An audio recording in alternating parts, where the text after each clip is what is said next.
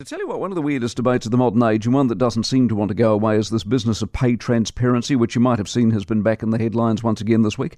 In America, in some places these days, they've got rules, and if you don't comply with those rules around transparency, they are, well, not surprisingly, they fine you basically. They're not surprisingly in the more liberal states like California, which I assume gives you an insight as to what the whole idea is all about, which is essentially communism. Uh, by everyone knowing what everyone earns, we're all equal, you see, and by, by being equal, life is fair.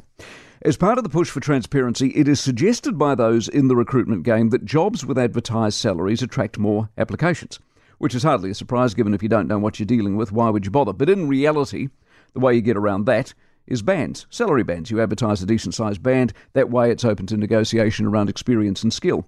Some in the recruitment game argue a job should come with a salary, not the person. How they argue that with a straight face, I've got no idea. The person who cooked your vindaloo last night can cook and is paid to do so, so they're a professional, but is he worth the same as Gordon Ramsay? So is it a job or the person? Income is about talent. Not always. In some cases, you would struggle to separate out, say, a bus driver. Therefore, they're all paid the same. Teachers who you can separate out in terms of talent, there's no doubt about that, should be paid on talent, but they're not. And that is why, in part, the education system is so hopelessly lacking in results. But many, many jobs are not just jobs, they're endeavours driven by skill, experience, and talent, and that is why you pay some people more than others. And because that is in part open to interpretation, it is madness to have everyone in on the debate.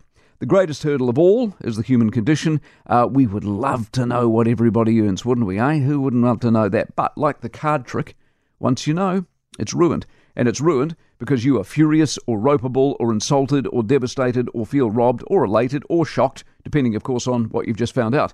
Is the person next to you who's a doofus getting more than you? And if they are, what sort of scandal is that? And so it goes. The lesson is be careful what you wish for. For more from the Mike Hosking Breakfast, listen live to News Talk ZB from 6 a.m. weekdays or follow the podcast on iHeartRadio.